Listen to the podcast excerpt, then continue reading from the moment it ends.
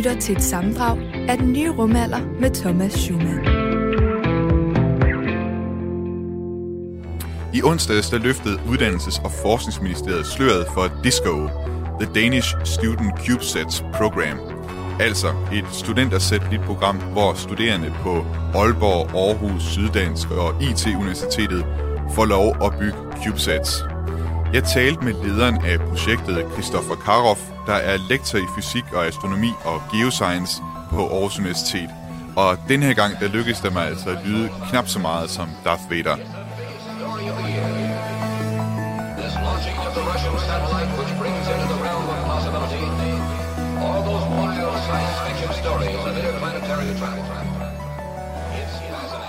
Helt kort, øh, Christoffer, hvad er det, det her disco program det går ud på? Og hvad, altså, hvad er det for muligheder, de studerende de vil få gennem det her program? Jamen, de studerende skal lave det hele, sådan set. Ja, næsten. Øh, og det vil jo sige, altså, designe de her øh, satellitter. Hvad, hvad de skal kunne? Hvad, hvad kunne de studerende godt tænke sig at lave med dem? Øh, og derefter så altså, bygge dem, konstruere dem, øh, teste dem er en, er en vigtig del af det her. Øh, få dem opsendt, øh, og, og så til sidst øh, altså styre dem, når de så er sendt op. Og alle de aspekter kommer de studerende til at, at, stå for. Altså, det, det er nærmest deres eget lille NASA på en eller anden måde, ikke? Altså helt fra undfangelsen, ideen til, hvad det er, satellitten den skal kunne, til hvordan den designes, og så hvordan den kommer i rummet. Kan Lige man sige det præcis. sådan? Lige præcis. Okay. Og så kommer vi så til, til at vi er sådan nogle, nogle, nogle seniorfolk, der, der står øh, i baggrunden øh, og for eksempel sørger for, at der er ja, for det første penge til at køre projektet, men også, at vi har de nødvendige tilladelser til at sende de her satellitter op, og vi har de nødvendige tilladelser til at, at snakke med dem med, med de radiosignaler, vi skal. Øh, altså, det, det kan vi ikke give studerende ansvaret for, så det, det, det holder vi øje med, og så er det stud- de studerende, der skal klare resten. Der, der er nogle love og regler, der skal overholdes, når det er, man sender ting i rummet, og, og også skal sende de der radiosignaler frem og tilbage fra jorden og sådan noget, ikke? Lige præcis. Ja. Hvad, hvad kan det være for satellitter, de kunne, øh, de kunne sende i rummet? Er det helt op til dem selv, hvad det er, de der satellitter, de skal kunne? Ja, altså, vi, vi, vi opererer så med det her CubeSat-projekt, øh, eller hvad er det, definition, som er at de her satellitter på 10 gange 10 gange 10 cm, øh, som vejer et kilo, og som bruger cirka en watt. Øh, det er dog muligt, at de siger, at at vi vil faktisk gerne lave en, der så består af to CubeSats, der er sat sammen, så den bliver 20 gange 10 gange 10 cm. Øh, og så står det sådan set øh, frit for, hvad, hvad, hvad de her øh, satellitter så skal kunne. For et par år siden, der sendte vi Delfini, op, Delfini 1 op for Aarhus Universitet, og den har sådan et øh, lille kamera, der kan tage, tage billeder af jorden. Så, så det var en ting. Mm. Øh, andre forslag kunne være noget med at se på, på, øh, på kommunikation. Øh, altså at bruge de her satellitter til at kommunikere med, med, øh, med ting på jorden. Man kan for eksempel forestille sig, at man, man har en eller anden vandstandsmåler øh, et sted øh, ude i ødemarken, øh, som, som man gerne vil holde øje med, og der er altså ikke nogen mobildækning til at, at holde øje med den her vandstandsmålinger, så kunne man for eksempel bruge satellit til det. Så det, det var også noget, man kunne arbejde med. Og det sidste, som, som, som man kunne forestille sig, var sådan noget med, for eksempel, eller ikke det sidste, der er mange, der er mange ting, men, men partikelmålinger, altså målinger af forskellige slags partikler i jordens atmosfære, øh, kunne også øh, komme på tale. Og så kan jeg forstå, at der er også en, faktisk en del af det her disco-program, som også, altså det er ikke kun univers- universitetsstuderende, der er også en del af programmet, som er rettet mod gymnasieelever. Ja, lige præcis. At, at det, vi har oplevet de tidligere gange, vi har, vi har sendt sat lidt op, at, at, at det har meget stor interesse fra, fra sådan en meget bred befolkningsgruppe, blandt andet gymnasieelever. Øh, og derfor vil vi bruge projektet til at, at øh, overbevise flere af de her gymnasieelever om, at, at de skal gå en, en uddannelsesvej, der gør, at de kan bygge satellitter, altså en naturvidenskabelig øh, uddannelsesvej primært. Så vi bygger 10 jordstationer, hedder det. Og jordstationer, det er de her antenner, man bruger til at snakke med satellitterne. Og dem får gymnasierne lov til at låne, eller det vil sige, de får faktisk både lov til at låne jordstationen og en studerende, der kommer ud og, og får den installeret og viser, hvordan man kan snakke med, med, med de her satellitter. Så på den måde at få, få inddraget gymnasieeleverne i det også. Nu, øh, Industriens Fond har jo bevilget 4,25 millioner kroner til det her projekt. Og for mig at se, så i rumfartssammenhængen, så 4,25 millioner kroner, det lyder jo ikke særlig meget. Det er et ret beskeden beløb, kan man sige. Altså, selv hvis man sagde 4,25 millioner dollars, i, øh, så ville det også have været forholdsvis lidt i, i rumfartssammenhæng. Øh, det skal jo så også sige, at der er en del øh, medfinansiering, øh, så jeg tror, selve budgettet for hele projektet ligger på lige over 11 millioner kroner, okay. så der kommer 4, de her 2,5 millioner fra Industriens Fond, og resten er så medfinansiering fra universiteterne af, som jo, som jo synes, det her er et utroligt interessant projekt at lave også, fordi det på den ene side giver de studerende de kompetencer, som, som vi kan se erhvervslivet efterspørger, mm. og på den anden side kan bruges til at rekruttere nye studerende fra gymnasiet. Men stadig 11 millioner kroner er stadig øh, vanvittigt øh, lavt i, i, normalt, når man tænker på, på, på rumfartbranchen i ja. hvert fald. Hvad er det, der er sket siden det er, at man altså for så beskidende beløb kan, som studerende kan være med i sådan et projekt her? Øh, ja, det er ikke engang bare studerende. Altså, hvis du fik lyst til at, at, øh, at bygge en satellit, så, øh, ja, hvad skal vi sige, altså en halv million, så, så var du langt med at få noget øh, ud i, i rummet. Selv for en halv million? Ja, det, ja, det, okay. det, det tror jeg godt, der vil være firma, der vil være parat til at, at, at sælge dig. Så havde du så en satellit, der måske ikke kunne så meget derude, men, men så den kom derud. Så, så øh, det, der er sket, er, at de her CubeSat er blevet almindelige og er blevet standard. Øh, og derfor er der en række forskellige firmaer, der er begyndt at sende dem op. Øh, og, og, og man siger, at, at det dyreste ved sådan en satellit er opsendelsen, men den er, de priser er altså raslet ned øh, de sidste øh, par år, øh, og blevet vold, voldsomt billige. Øh, jeg, jeg kan ikke lige sige, hvor meget vi kommer til at betale for opsendelsen nu. Det sidder vi faktisk lige og forhandler med, med de her firmaer om.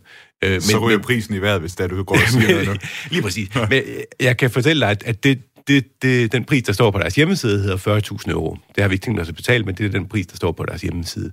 Øh, så har du en opsendelse, og så skal du have satellitten derefter. Øh, og det kan du så, øh, alt afhængig af, hvor avanceret den skal være, så, så koster det så lidt mindre, eller, eller nogle gange mere.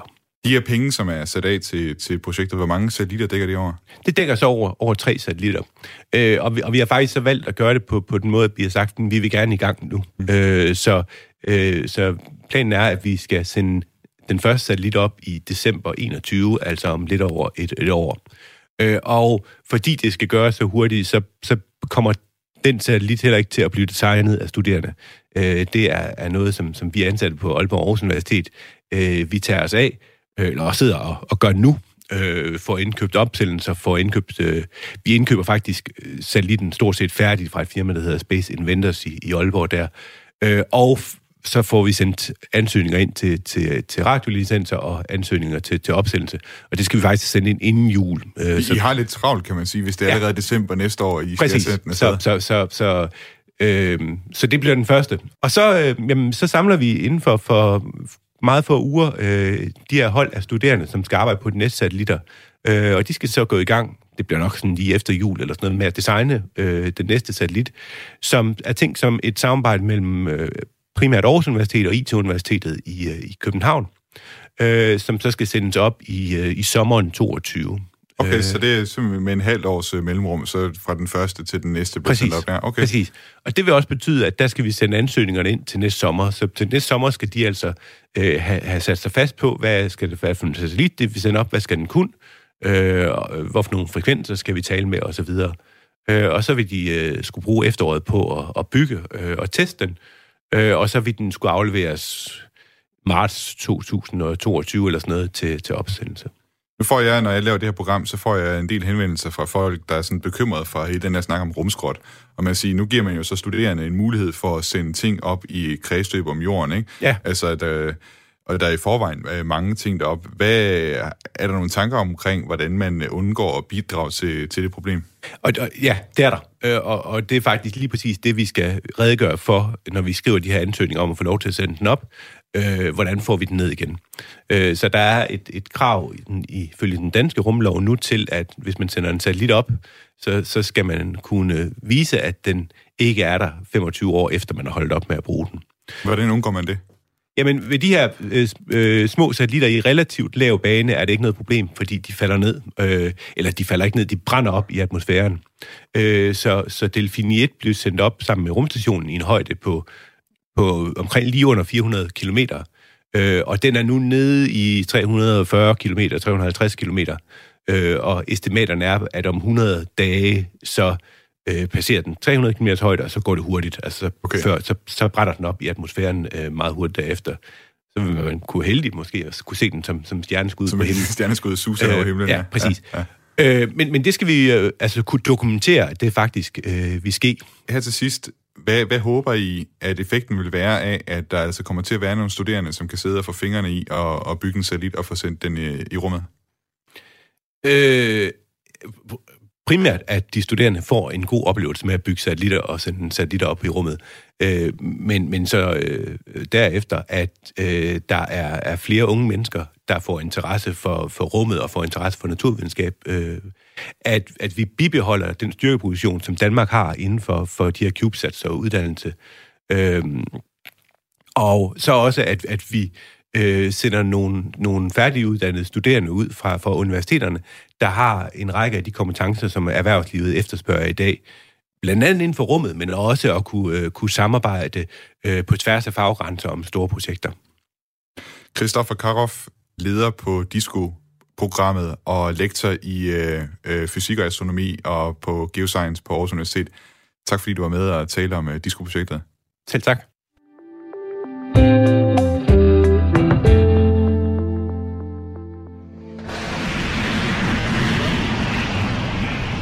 Lytter til den nye rumalder på Radio 4 med mig, Thomas Schumann, og så lytter du her også til lyden af Electron-raketten. Electron er fremstillet af den newzealandske raketvirksomhed Rocket Lab, og er cirka en tiende del af størrelsen på SpaceX's Falcon 9-raket. Faktisk så kan man tænke på Rocket Lab lidt som et uh, miniput SpaceX, altså en privat virksomhed, som også er lykkedes med at sælge raketopsendelser til meget favorable priser. Og med opsendelsen i fredags, som de havde valgt at kalde Return to Center, så forsøgte de at gøre en af SpaceX's store bedrifter efter. And we have lifted off of Electron from Rocket Lab Launch Complex 1. We're just 50 De forsøgte at redde det første trin på Electron, det vil sige den første og lange del af rumraketten med ni motorer, der sørger for at løfte andet trinnet ud af atmosfæren, så dens ene motor kan accelerere nyttelasten i kredsløb om jorden. Og det lykkedes for Rocket Lab.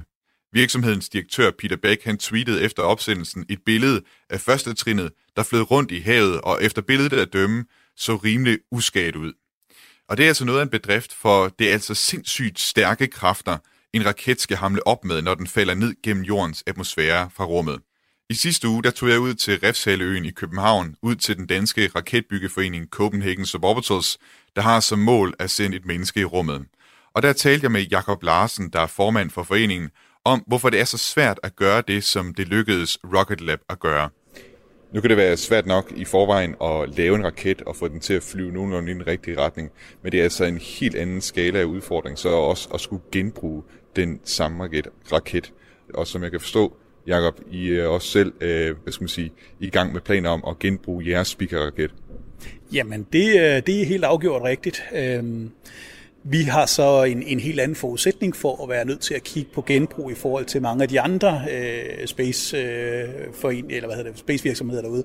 Fordi de gør det meget økonomiske årsager, det kan man på sin vis sige, det gør vi også, men vi gør det jo, fordi vi sådan set er en forening, og vi har virkelig ikke ret mange penge, så vi har reelt set ikke råd til at smide en raket væk, efter vi har brugt den. Så øh, altså både det antal mandetimer, der går ind i at bygge sådan en, en raket her manuelt fra bunden, og så også de, alle de penge, der går i materialerne, det vil være lidt, det vil være lidt ærgerligt at sende den ned til fiskene, øh, hvis det betød, at, at vi skulle til at bygge en ny, fordi altså Speaker er en kæmpe raket, det tager virkelig lang tid at bygge. Så hvis vi kan få den bragt ned øh, og tage den med hjem, ligesom, ligesom de nye normer jo er i spacebranchen, jamen så er det jo bare at få saltvandet og tangen og fisken skyllet ud af den, og så kan vi jo flyve igen. Og øh, nu har vi så eksemplet med Electron her, der altså med deres første trin prøver at vende tilbage igen, og vi kan vende tilbage til det her med, med forskellige trin på en raket og, og genbrug af forskellige trin. Men øh, når de har fyret deres Electron af, og den ligesom suser opad, og første trinet kobler sig fra, og de skal til at have genbrug, altså de skal til at have den ned igen, og ligesom redde den, uden at den går i stykker. Hvad er det, der er så delen svært ved det, at det kun er Electron og, og SpaceX, øh, og så for så vidt også øh, Blue Origin, og, og lidt jer også, der, der forsøger at gøre det her? Altså det, noget af det har også en lille smule at gøre med, hvor tidligt de kobler første trinet fra, fordi jo tidligere du kobler første trinet fra, jo langsommere flyver det. Og, og det, der kommer op, det skal også ned igen, så jo højere det når op, jo hurtigere kommer det ned. Og der gør så øh, der gør de her øh, folk jo det, at de kobler første trinet fra i omkring 80 km højde. Der er andre, der kobler det fra i, i større højde end det. Og så er problemet jo så, at det bevæger sig jo med, med, med, med flere tusind kilometer i timen på det tidspunkt. og så er stort set i vægtløshed på det tidspunkt. Atmosfæren er, i, er der er noget atmosfære i de her 80 km, men den er meget tynd. Så, så det første lange til stykke tid, så sker der ikke noget, og så lige pludselig så begynder atmosfæren at blive tyk igen. Mens den er på vej ned. Ja, når du kommer ned omkring 30 km, så begynder det sådan, og så vil du begynde at kunne høre det suse i mikrofonerne på en raket. Øh, og så ned omkring 20, der begynder, der begynder det sådan at pakke til luften meget hurtigt. Og så bliver der bremset. Ja, og hvad, hvad er det, der sker med, med raketten der, som, som ligesom kan, kan ødelægge den øh, undervejs på vej ned gennem atmosfæren?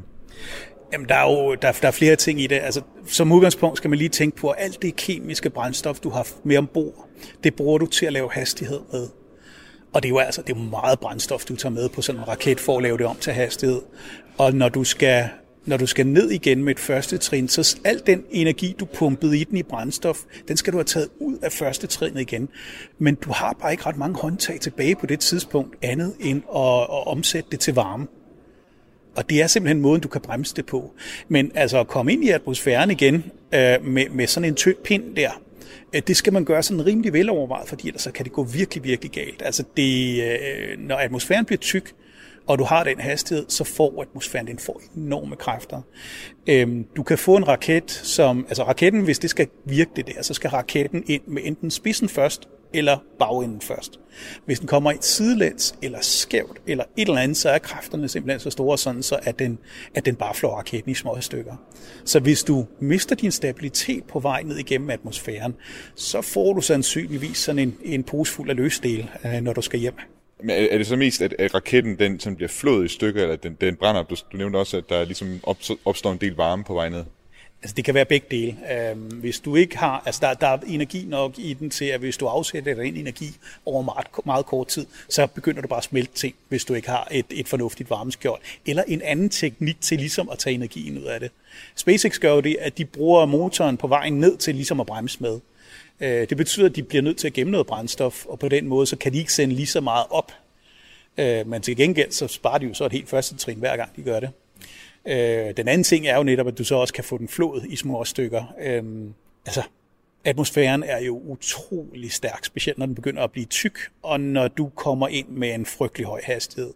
Så altså, du kan komme ud i en situation, hvor at, at hvis du forestiller dig, at du sidder med en blyant i hånden, og holder blyanten sådan øh, horisontalt, øh, hvis du så begynder at, at dreje blyanten rundt omkring midten, sådan, så du kigger skiftevis på spidsen og på viskelæderet, så er det sådan, altså det er det flatspin, som du starter med der.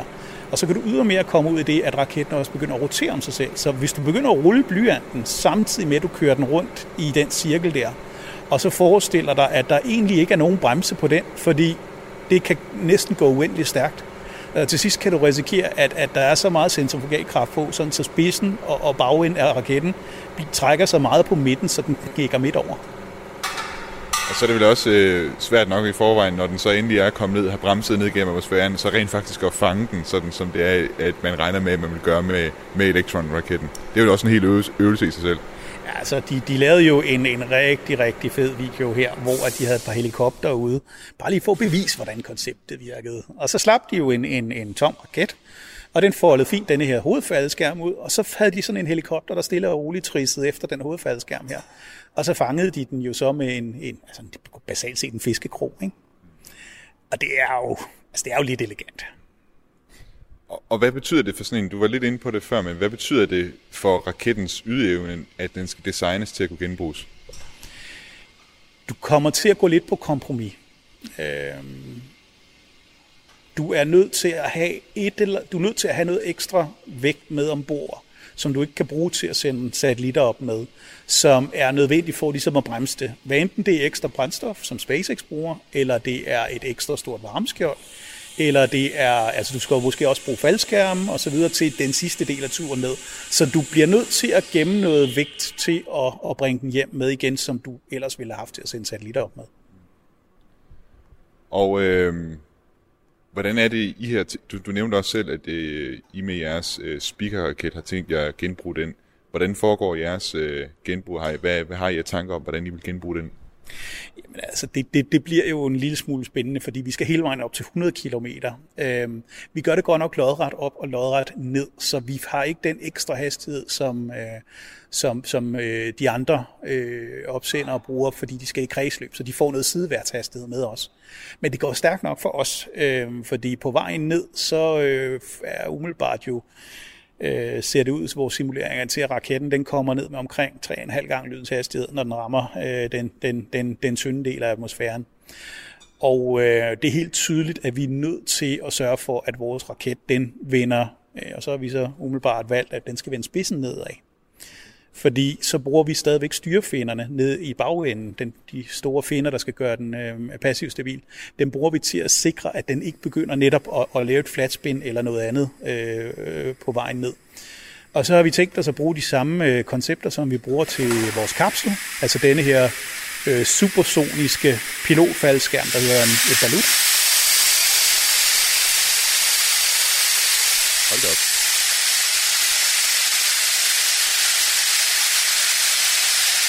Der er lige en tank, der skal tømmes for en eller anden gas, lyder det sådan.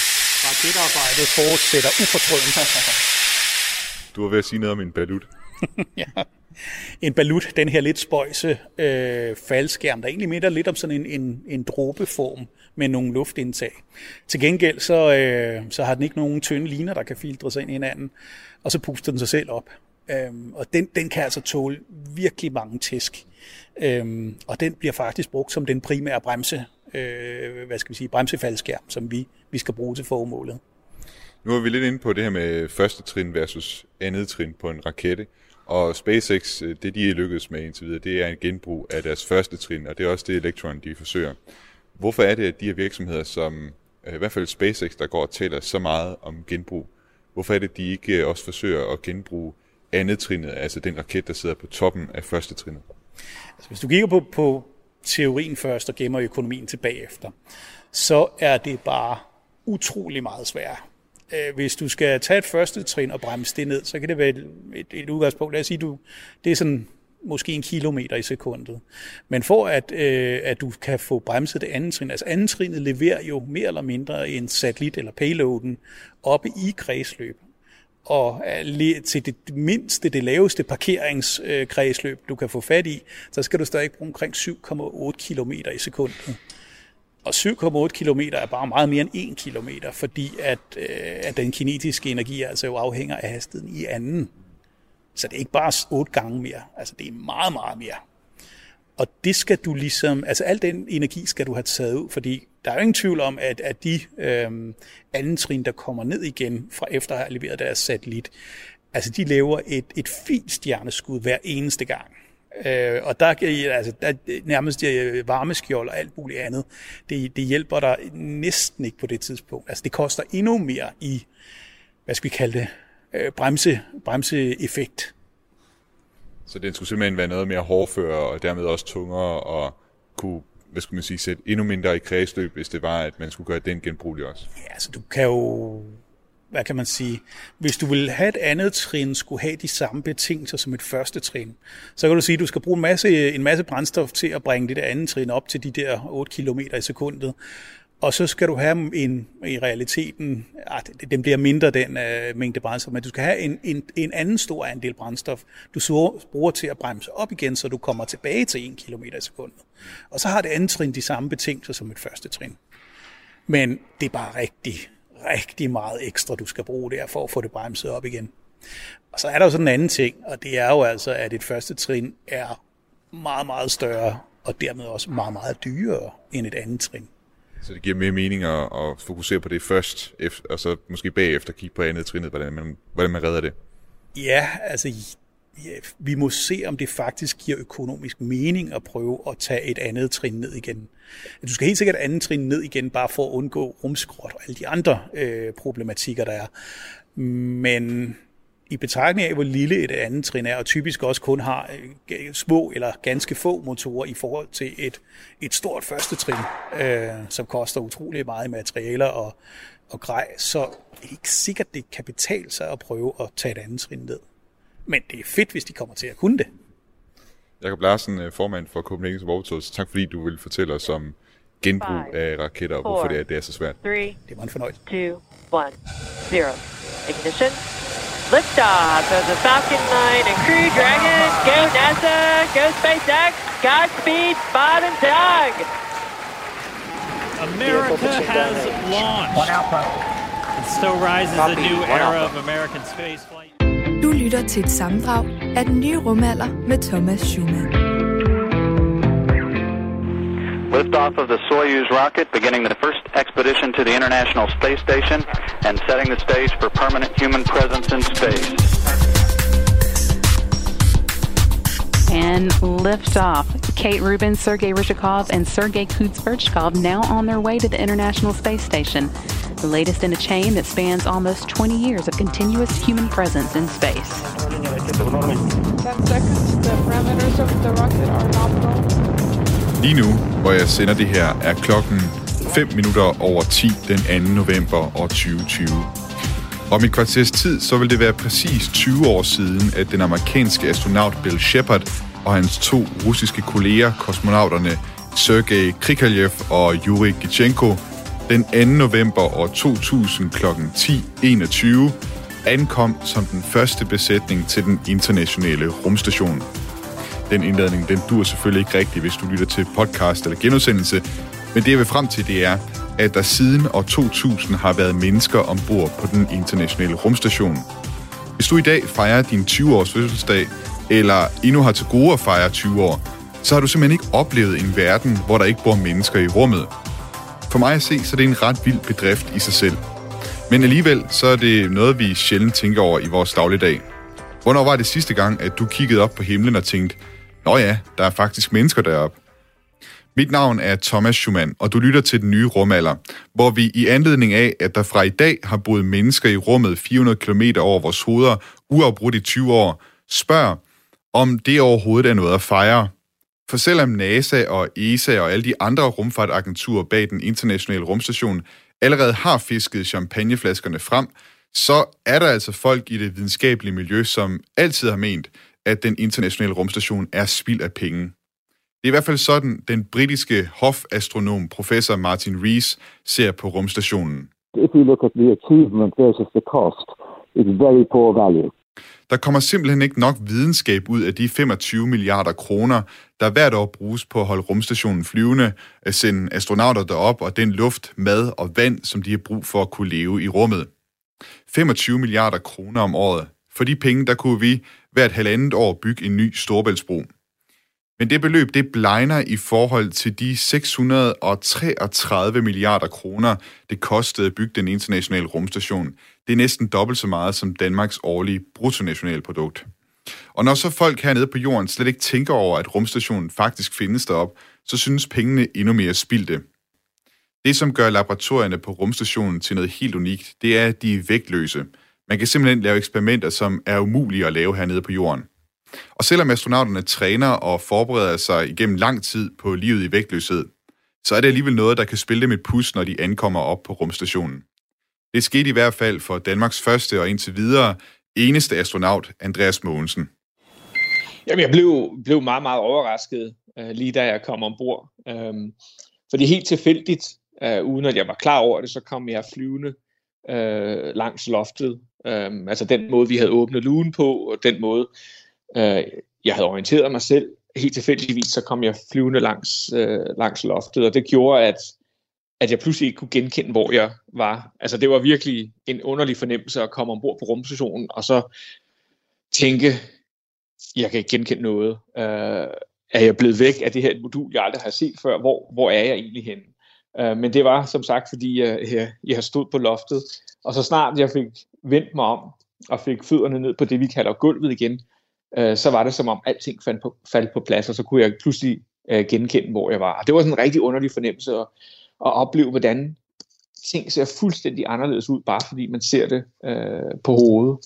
Øhm, det, var, det var meget overraskende og en, en, en, en sjov oplevelse også. Bliver det, bliver det ved, eller, eller lærer man ligesom at, at leve, altså finde ud af sådan en naturlig måde, hvad det er, der er op og ned?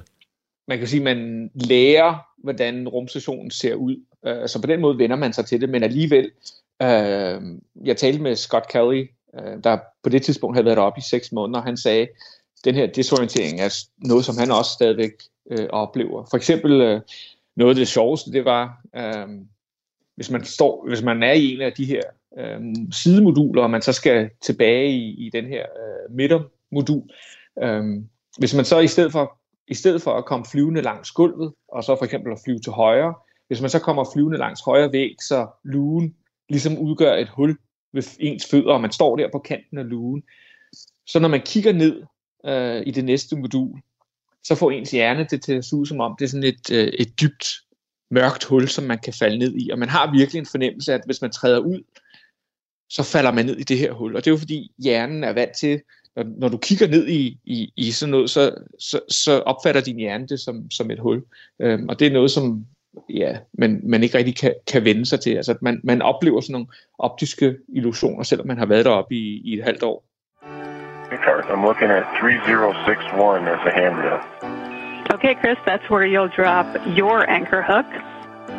My anchor hook is closed, slider in the lock position, double checking. And uh, just beside that, you'll see handrail 3060. You'll attach Bob's anchor hook there. Det er ikke uden grund, at rumstationen omtales som et af menneskehedens måske største bygningsværker på linje med pyramiderne. Samlet set så fylder den næsten det samme som en fodboldbane, og indenfor har den et rumfang, der er lige så stort som en Boeing 747.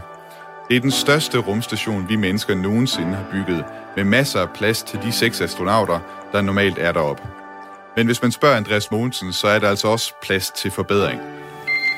Hvis vi skulle bygge en ny rumstation, så ville vi forhåbentlig gøre det på en lidt smartere måde, hvor du netop siger, at der, at der er ligesom et, et, et, et, et modul eller et rum, hvor man kan bo i, og så er der et laboratoriemodul, hvor man kan arbejde i. Øh, fordi det er sådan lidt spredt øh, rundt omkring i de forskellige moduler, moduler i øjeblikket. Øhm, der er for eksempel fire sovekabiner i øh, det andet knudepunkt, Node 2, det der hedder Harmony, der ligger allerforrest. Øh, så der er plads til, til fire astronauter, der kan sove i hver deres egen ja, det, det minder om et lille skab, man ligesom kan, man kan træde ind i, og så lukke døren, og så sover man der, og man kan have sådan nogle personlige ting der. Øhm, toilettet, det er så øhm, over i Node 3, øhm, hvor der så også er øh, vores øh, løbebånd og vores styrketræningsmaskine. Man kunne godt få sådan lidt uh, tanken om sådan en uh, campingferie, når man hører det her om, at, at uh, træningscenteret og toilettet det er ligesom stuet sammen i samme modul. Ja, ja, altså, hvis du går på toilettet, så, så sidder du på toilettet lige ved siden af, af, af dem, der løber på løbebånd. Um, Hvordan er det? Ej, det, ja, altså der er så meget larm øh, og bor på rumstationen alligevel, at, øh, at ja, det, ja det, det gør ikke noget. Altså, vi er deroppe for, øh, for at arbejde, så det, det, jeg tror ikke, det er noget, man, man tænker så meget over. Og så har vi desværre ikke rigtig noget sted til at, at, at, at, ligesom at, at, at skifte tøj eller lave personlig hygiejne. Um, så der, har, der bruger vi i øjeblikket øh, det her opbevaringsmodul, PMM, øh, øh, som er forbundet til Node 3. Der har vi så sat sådan nogle, nogle, nogle plastik nogle plastikforhæng op, øh, så vi kan gå ind og, og ligesom øh, ikke tage bad. Vi har jo ikke noget bad desværre, men hvor vi kan, kan ligesom gøre os rene ved hjælp af, af nogle øh, vådservietter eller, eller håndklæder. Um, og der er vi nødt til at, at hænge sådan nogle øh, plastikforhæng op for at sørge for, at, at hvis vi spilder vand, at det ikke ødelægger øh, andre dele af rumstationen. Uh, så det er ligesom noget, vi, lidt, vi, vi mangler lidt. Uh, og forhåbentlig i fremtiden, hvis, hvis vi bygger en, en ny rumstation, så, så vil der blive lidt mere fokus på sige, beboelsesaspektet af, af rumstationer også. Jeg har, jeg har også øh, læst i øh, Scott Kellys bog om hans øh, år i rummet, at, at luften derop, altså man kan godt gå og få lidt hovedpine, eller blive sådan lidt, måske lidt utilpas, afhængig af, hvor mange mennesker, der bor på, på rumstationen. Ja, øh, det er jo så på grund af, af den øgede mængde CO2, som, som, som er i luften deroppe. Øhm, altså alle mennesker øh, udånder jo CO2. Vi, når vi trækker vejret, så, så tager vi ilt ind, og så udånder vi CO2. Øhm, og det er meget, meget svært at fjerne CO2 fra, øh, fra, fra luften helt ned til et niveau, der, der svarer til det øh, niveau, vi har på, på jorden. Altså her på jorden, der bliver vores, den CO2, vi udånder, den bliver jo brugt af, af planter blandt andet. Øhm, Øh, det er jo deres øh, hvad man sige, råstof, som de bruger til at, at leve af.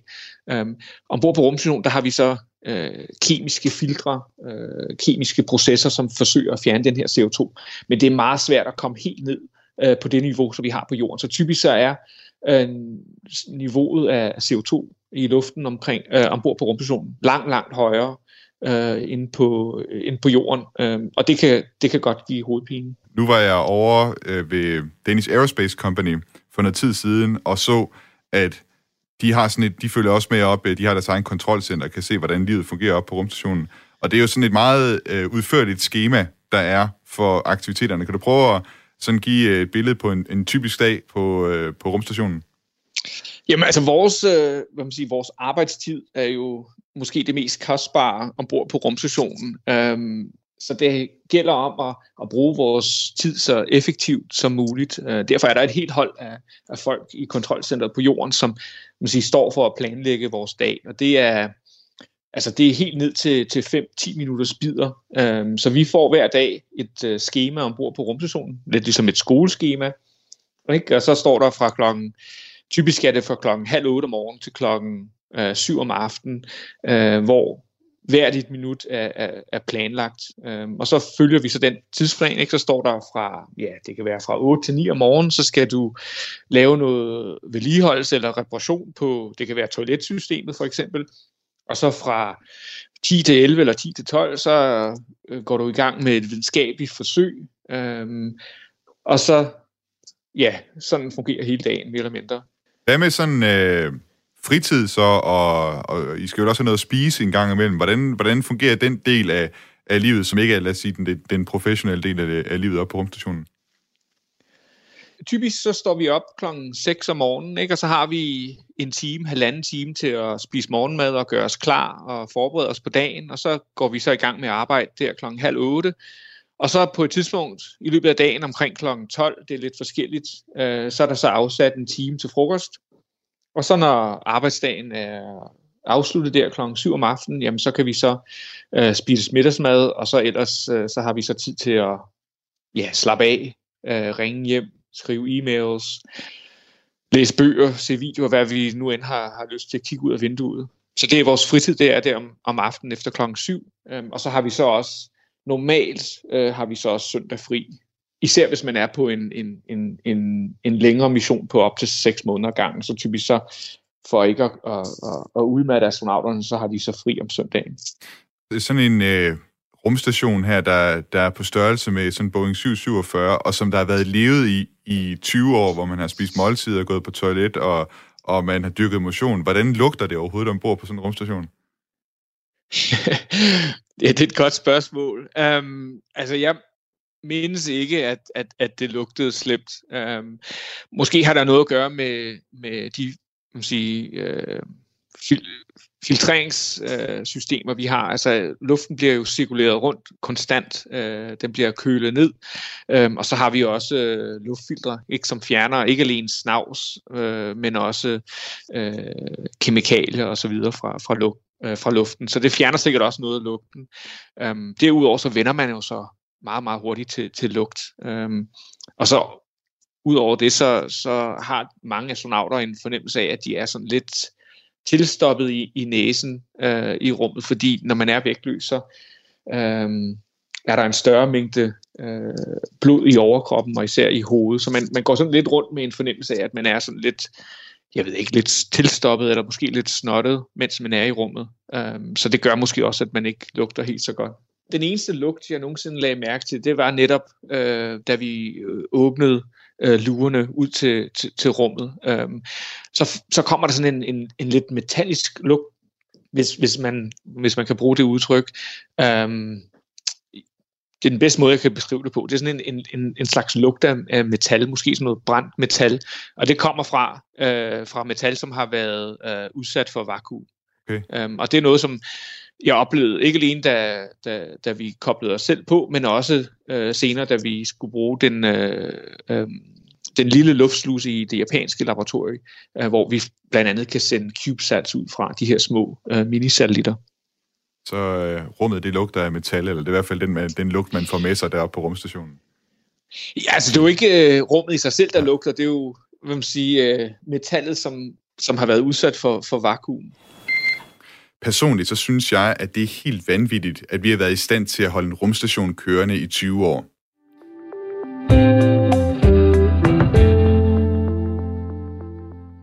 Men for alle jer, som ikke ved, hvem Casey Dreyer er, så er han altså den politiske rådgiver for den største rumfartforening i USA, Planetary Society, en forening, der arbejder for at få hævet NASA's budget, så de kan lave endnu mere videnskab i rummet.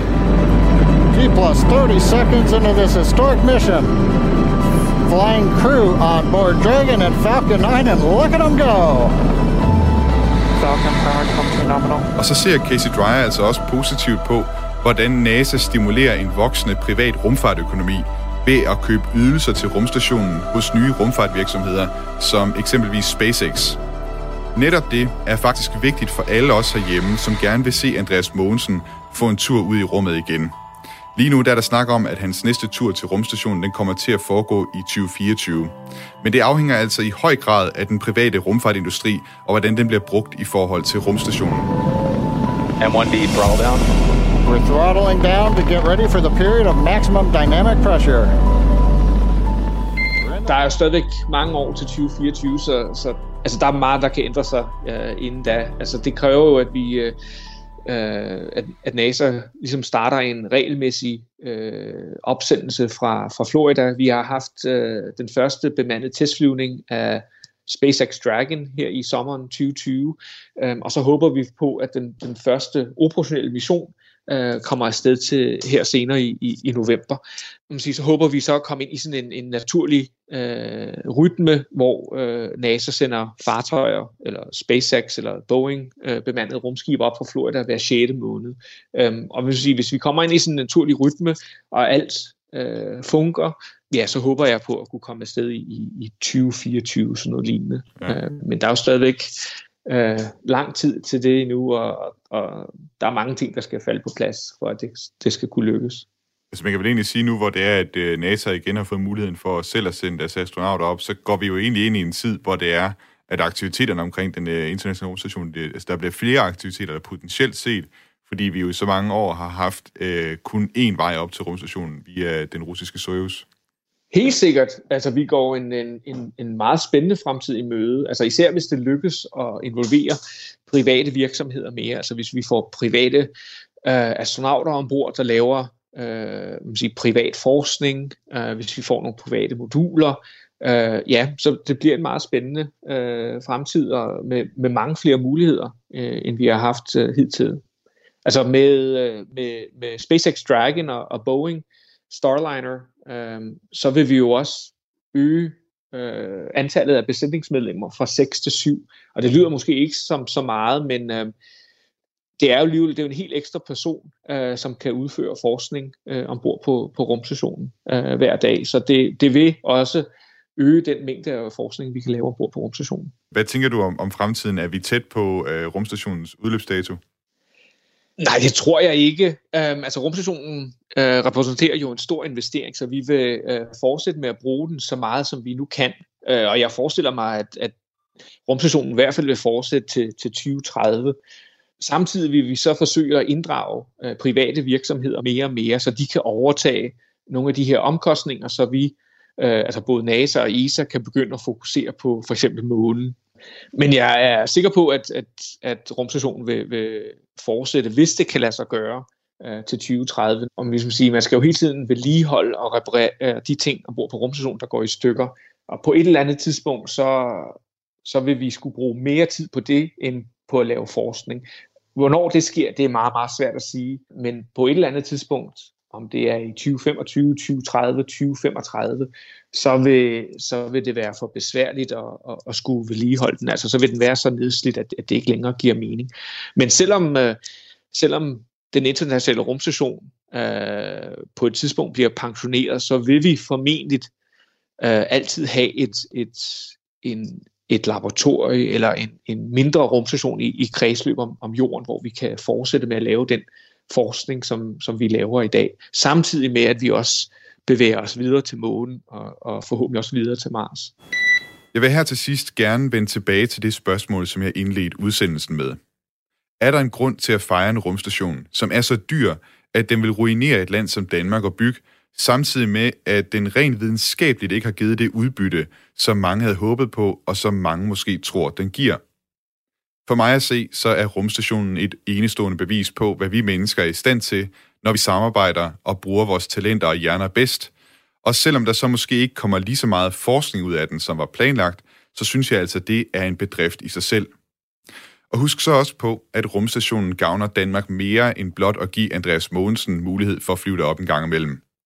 Du kan måske huske fra tidligere udsendelser af den nye rumalder, at det største danske rumeksperiment, ASIM, det lige nu sidder tilkoblet på ydersiden af rumstationen. Jeg lavede også en udsendelse med Danish Aerospace Company i Odense, som altså har bygget en virksomhed og arbejdspladser op omkring at lave motionsudstyr til astronauterne i kredsløb om jorden. Og måske kan du huske, at Aarhus Universitets studentersatellit Delfini 1 sidste år blev sendt i rummet fra den internationale rumstation. Men vigtigst af alt for mig at se, er den sære følelse, som jeg selv har fået, når jeg har stået udenfor en aften og set, hvad der ligner en stjerne bevæge sig i en bue hen over den sydlige himmel og lys kraftigere og kraftigere, indtil den igen forsvinder mod øst, og tænk, at derop på den lysende plet, der bor der og arbejder mennesker. Det er sjældent, at vi i rumfarten kan få syn for sagen med vores egne øjne, og derfor vil jeg runde dagens udsendelse af den nye rumalder af med en guide til dig om, hvordan du kan komme til at se rumstationen flyve hen over jorden. Jeg ringede til Sten Ejler Jørgensen. Han underviser i fysik og astronomi hos Science-talenterne, og han tager altså nogle gange sine elever med ud for at se rumstationen. Altså i dag er den jo så stor, at det er jo en utrolig imponerende prik. Altså der er, der er mange, når de ser den, så tror de, det det er et fly, fordi den lyser så kraftigt. Øh, og, og det man selvfølgelig skal være opmærksom på, det er, at fly de blinker altid. Det gør rumstationen ikke. Den, det er bare en konstant lysende prik, der bevæger sig hen over himlen øh, fuldstændig lydløst. Og det er selvfølgelig, fordi den er 400 km ude i rummet. Det allerførste, du skal gøre, hvis du gerne vil se rumstationen, det er at finde ud af, hvornår den kommer forbi. Fordi øh, den er der jo ikke hele tiden. Den kommer forbi, øh, og det tager 10-12 minutter for den at flyve hen over hovedet på os, og så kommer den ikke igen før om halvanden time. Og det gør den sådan en to-tre gange. Og så ser vi den ikke igen før et, et døgns tid senere. Og grunden til det, det er jo, at rumstationen er i en cirkulær bane, rundt om jorden. Man skal ligesom forestille sig en hula hopring øh, over en globus. Og den her hula hopring, den er så drejet 51,6 grader i forhold til ekvator. Og det betyder, at rumstationen kommer, kommer op over den nordlige halvkugle, og så går den ned over den sydlige osv. Og imens så står jorden og drejer rundt nedenunder. Så det vil sige, at først så kommer rumstationen op over Rusland, og så kommer den op over Østeuropa, og så kommer, hvis vi er heldige, kommer den op over ah, Midt-Tyskland, vil jeg sige og så kommer den op over Frankrig, og så kommer den op længere og længere vestpå. Og det vil sige, at der er to eller tre passager, hvor vi kan se den flyve, ikke lige hen over hovedet på os, men den kommer cirka 40-45 grader op på himlen, set her fra Danmark. Højere kommer den ikke, men det er også rigeligt højt til, at vi kan se den jo. Men, men, og det vil sige, at man skal vide, hvornår den kommer. Og det, det kan man gøre på mange forskellige måder. Man kan downloade en app til sin telefon. For eksempel er der en, er der en god en til Android, der hedder ISS Detector, den finder selv ud af, hvor du er henne, og fortæller dig så, hvornår rumstationen kommer henover. Den vil jeg varmt anbefale. Ellers så er der sådan nogle websites, som for eksempel Heavens Above, eller øh, NASA har et website, der hedder spotthestation.nasa.gov. Og der kan man simpelthen gå ind og klikke på for eksempel en by, der er et, der er et kort, og så kan man vælge en by i Danmark, og så siger den, hvornår kommer rumstationen, og så får man simpelthen vist en tabel. For eksempel har jeg klikket på Roskilde nu, og her kan jeg se, at øh, hvad hedder det, i dag er det torsdag den 29. oktober, og øh, ja, og alle passagerne i dag, de har allerede været der, fordi lige for tiden, der står rumstationens bane sådan, at den kommer op over Europa øh, tidligt, tidligt om morgenen. Så alle tiderne i, i, i dag, de er røget. Men i morgen kl. 5.10 dansk tid, der kan man se den komme 34 grader op på himlen, hvis man står øh, i Roskilde. Og øh, igen lørdag kan man se den både klokken lidt i halv fem, og faktisk lidt i 6 om morgenen. Så hvis man er tidlig op lørdag morgen, så kan man se den. Og, den. og det er altid sådan, at den står op over i sydvestlig retning, så går den hen over sydhimlen, og så går den ned i sydøst. Og det gør den både, når den kommer forbi om morgenen, og når den kommer forbi om aftenen. Og det er klart, om et, om et halvt års tid, så vil vi kunne se den komme forbi om aftenen, og så er det jo så er det lidt sjovere, når det er tidligt om morgenen. Vi skal jo, der er jo en anden ting, der er vigtig her. Rumstationen kan også komme hen over Europa midt om dagen, men der kan vi ikke se den, for der er himlen for lys. Og, og om vinteren, når den kommer hen over Europa midt om natten, så kan vi heller ikke se den, fordi så skinner solen ikke på den. Så for at vi kan se rumstationen, så skal solen helst være gået ned over Danmark, fordi himlen skal være nogenlunde mørk, men samtidig skal solen skinne på rumstationen. Og det, øh, og, og det kan godt være lidt tricky at finde de helt rigtige tidspunkter der. Men altså, morgen og aften plejer at være gode, og øh, lige nu der er det altså om morgenen, at man kan være heldig at se rumstationen. Og med den guide, så håber jeg, at jeg har inspireret dig til at tage ud og se den internationale rumstation med dine egne øjne. Og så håber jeg, at du også med dine egne ører kunne tænke dig at lytte til den nye rumalder igen, når vi sender på mandag igen, eller inde på Radio 4's hjemmeside, hvor vores podcast ligger, eller på Spotify eller Apples podcast player. Indtil vi lyttes ved igen, så vil jeg bare ønske dig en god uge. Ad Astra.